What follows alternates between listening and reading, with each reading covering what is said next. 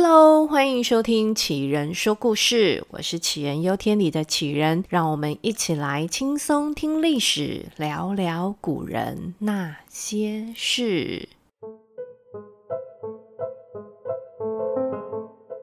我想武则天应该是我们这一辈人最有记忆点的历史名女人了，有很多的电视剧都是以她为主角，想要说跟她不熟，应该也是很难的事情。而开启武则天上位奋斗史的主要关键呢，就是她跟唐高宗李治谈的那场恋爱。李治驾崩后的遗诏写着：“军国大事有不决者，取天后处分。”诶，这个天后就是李治的第二任皇后武则天。那如果有听过我们前面的故事的人啊，大概就会知道，皇帝遗诏哦，不见得真的就是他本人的意思。不过既然是遗诏嘛，那就是死无对证喽。而且早在李治被高血压的症状纠缠，无法负荷皇帝的工作量的时候，武则天就开始跟他一起参与国事了。李治跟武则天在当时还被称为二圣，那当然这份遗诏看来就是非常的顺理成章。成为皇帝的李治呢，是武则天掌权的第一把钥匙。那从很多的资料描述上来看啊，李治都没有他的爸爸，就是李世民的雄才大略，甚至李治还有一些优柔寡断，像是温室里的小花。怎么看都不是一个会出阴招夺位的皇子。那既然是这样，不是嫡长子的李治又是怎么当上皇帝的呢？前面铺陈这么久，有没有？我们终于要讲到今天的主角了。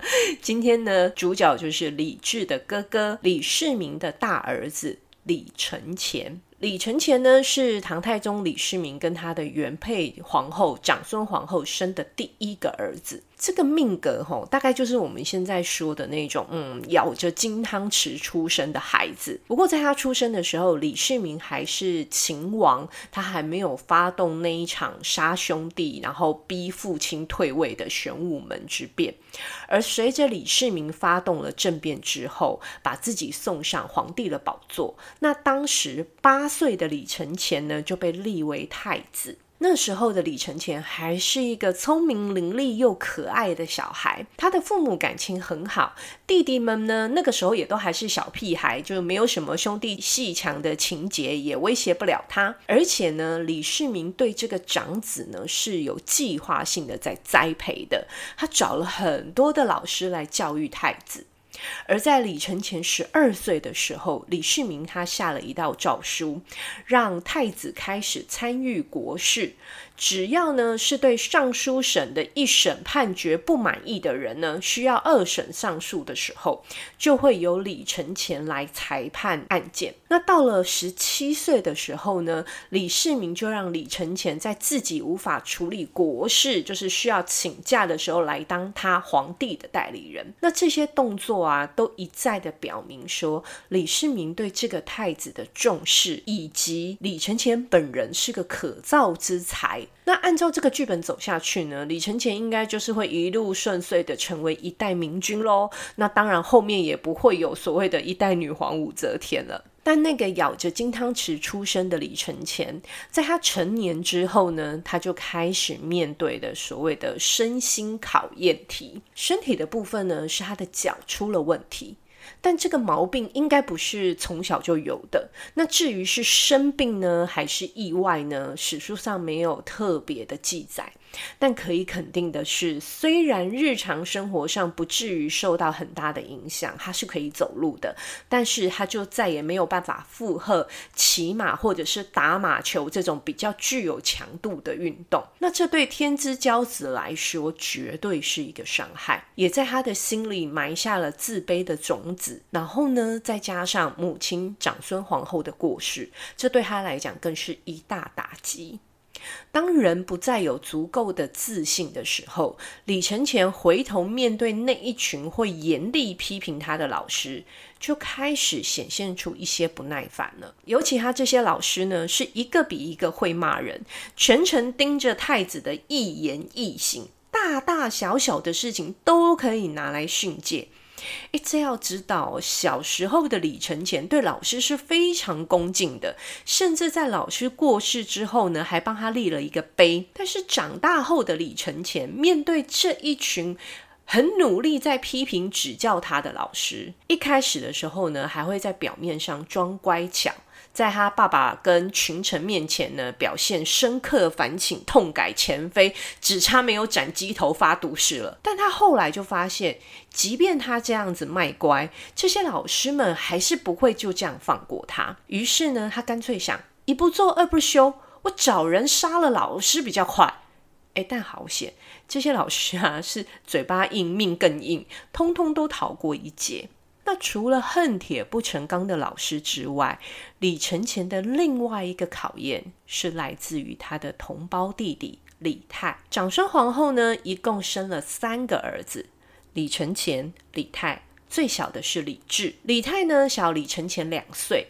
李承前在老爸面前表现得越来越荒腔走板的时候，李泰就开始展现自己的优势了。据说呢，李泰非常的好学，而且才华洋溢，在文学跟书法上呢都有很高的造诣。最重要的是，他很会讲话。深受老爸李世民的宠爱，这个老爸宠他宠到什么程度呢？因为李泰是一个胖子，他的肚子非常非常的大，那这老爸呢就舍不得他儿子太累，所以特别允许李泰可以坐着轿子上朝。而这个学识丰富的李泰呢，还找了一群的文人，搜集唐代的地理资料，编撰成《跨地志》。而这个《跨地志》呢，在完工之后，他双手奉上，献给他的老爸。这个让李世民啊是龙心大悦，大量的赏赐呢都往李泰的头上放，甚至当时李泰王府的吃穿用度已经比太子李承乾要高上一个等级了。当然，这也引起了大臣的劝谏。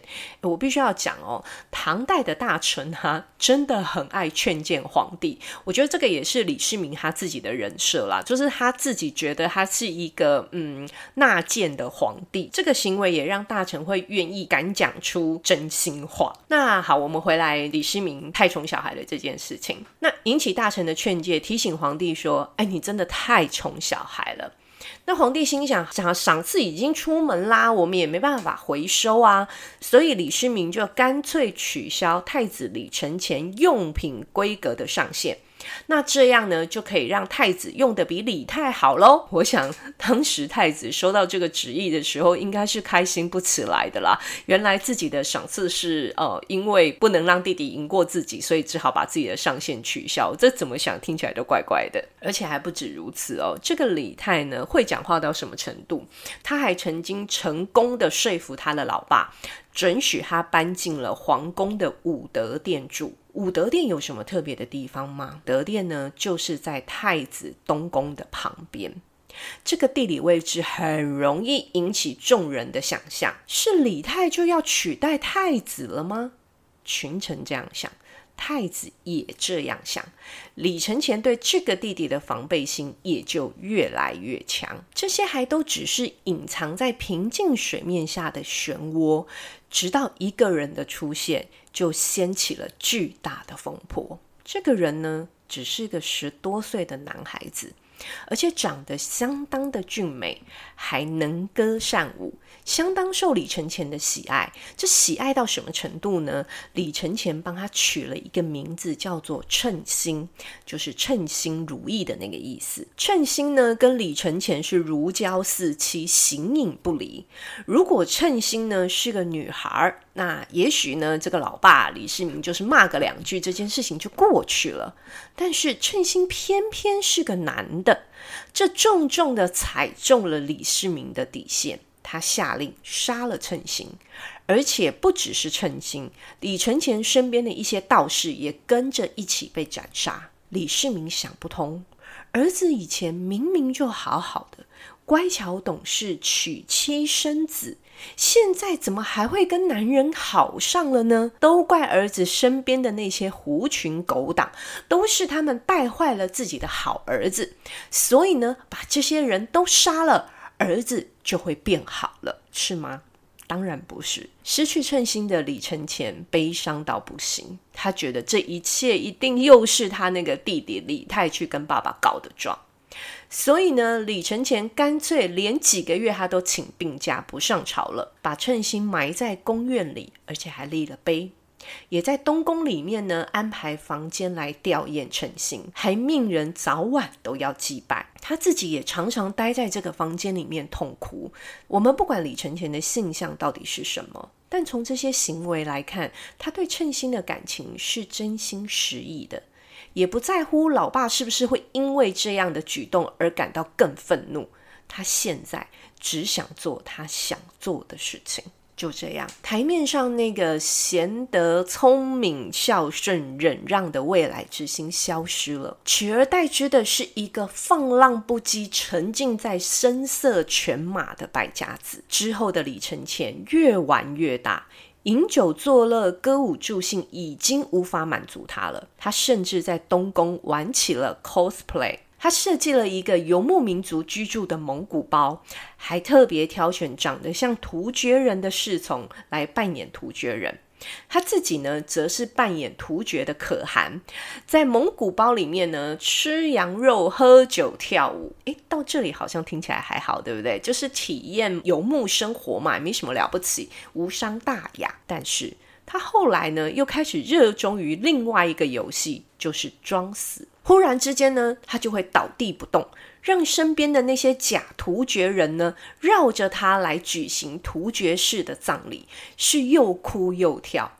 而且呢，他还不止自己独乐乐，他也邀请他的小叔叔，就是李世民的弟弟，跟他一起玩。在东宫里面呢，他跟他的小叔叔分别领着两队人马打架。而这打架还要真打哦！如果队伍里面呢有人没有尽全力打，还会被李承乾殴打致死。他曾经有感而发地说：“如果我当了皇帝，我就设立一个万人营，跟着小叔叔一起看着大队人马打架，哇，这一定很痛快。”还说：“当了皇帝就可以想做什么做什么。如果有人不怕死来劝谏，那我就杀。”杀个几百个人，就再也没有人敢讲话了。这故事到这里，李承乾已经完全走中了，而弟弟李泰这时候也在朝堂上拉帮结派，形成了一股强大的势力。再加上老爸李世民对于弟弟的信任跟宠爱始终如一，李承乾越来越不安。他始终感觉有一天弟弟会取代自己，于是。他决定要先下手为强，他指使杀手去暗杀他的弟弟，结果当然没有成功。诶，话说哦，这个太子派出去的人啊，看起来都不是当杀手的料，杀老师没成功，杀弟弟也没成功，所以呢，他来暗的不行。就来明的，李承乾呢，又指示手底下的人去爸爸面前咬耳朵，说弟弟李泰啊想造反。这举动啊，他真的太小看他的爸爸了。李世民呢是个溺爱孩子的糊涂爸爸，没错，但他本人遇到国家大事的时候，还算是个理性有脑的皇帝。当然，李承乾的诡计是没有成功的，好吧？那暗的不行，明的也不行。李承乾心想。与其呢，就眼看着弟弟上位逼死自己，不如呢，我就来学一下我自己的老爸，也来发动政变，直接把弟弟给杀了，再逼老爸退位，这样就高枕无忧了。当然，要生成这样的大事，也不是李承乾自己就可以酝酿的出来的，他身边的狐群狗党都有出到利器，尤其是他的小叔叔。他的小叔叔呢，就一直怂恿他，还跟他说：“你老爸身边有一个擅长弹琵琶的美女啊，只要你当上了皇帝，这个美女就是你的了。”这个怂恿还蛮烂的。然后不止小叔叔，还有他妹妹的驸马，也就是他的妹夫。这个聪明的妹夫呢，跟李承乾说：“你呀，就假装生重病，病得快死了，到时候皇帝一定会来看你。”那我们就趁这个时候，嘿嘿嘿，而这一切的嘿嘿嘿都还没发生呢。远在齐州的齐王，也就是李世民的另外一个儿子，起兵造反了。那这场造反也很闹啦，就是还没有成气候呢，就被平定了，抓了涉案的一群人。结果呢，那一群人里面呢，有个脚踏两条船的，既参与了齐王的叛乱。也参与了太子的嘿嘿嘿，那被抓了之后呢，为了活命，这个人马上把太子的计划给拱了出来。这对李世民来说，情何以堪呐、我两个儿子都想造反，其中一个还是自己从小呵护备至、握在手心里疼的太子。当罪证确凿的时候，怎么处理太子就成了一个难题。李世民对这个儿子真的下不了手。他纠结到最后，只废了李承乾的太子之位，把他流放到黔州，就是在现在的四川重庆。以目前的直线距离来看的话，黔州距离唐朝首都长安呢，大概有八百多公里。这对李世民来说，他已经是手下留情了。但对废太子李承乾来说，这跟死刑也没有太大的区别了。到了黔州后不久。李承乾就病死了。李承乾被废，是不是就轮到李泰来当太子了呢？哦，这李世民呢，还真的有想过。李泰在李承乾被废为庶人之后，他每天都去问候伺候他老爸，而且还跟爸爸说：“如果未来我继位，在我死前，我就会先杀了我儿子，然后把皇位传给弟弟李治。”这听起来怎么样都不对劲的话，李世民居然听进去了，而且他还口头承诺要封李泰为太子。这个皇帝老爸糊涂了，但是他身边倚重的大臣是清醒的。当时的谏议大夫褚遂良用力戳破了李泰编织的谎言，他请皇帝李世民要三思。试想。当李泰掌权号令天下的时候，他怎么可能还杀了自己的儿子再传位给弟弟呢？褚遂良告诉李世民：“如果你坚持要立李泰为太子。”那么还请皇帝为李治想一个保命的万全之策啊，不然等李泰上位，李治就难逃一死了。而这时候，另外一位重臣长孙无忌，也就是长孙皇后的哥哥，李承乾、李泰、李治的亲舅舅，长孙无忌呢是非常力挺李治上位的，也花了很多的心思来说服李世民立李治为太子。而这个时候的李世民呢，也大梦初醒的联想到了两件事。一个呢是李承乾被抓的时候，他曾经对李世民说：“我已经贵为太子，为何还要造反呢？就是因为李泰一直觊觎这个位置，我为求自保，只好跟大家谋求对策。就是有人对我进谗言，我才糊涂做错了这件事。如果父亲你最终要立李泰为太子，那么就是中了他的圈套。”而另外一件事情，则是李治在太子谋反事发之后，他整天愁眉苦脸，一副快要世界末日的样子。这李世民发现了这儿子的古怪，一再追问之下，李治才说出来，原来哥哥李泰跟他说。李治啊，你跟小叔叔的感情这么好，现在小叔叔参与了太子的叛变，被处死了。那你说，你有可能置身事外吗？哇，这一段话是把李治恐吓到吓到不行啊！那李治把话讲出来之后呢，这些才让李世民意识到。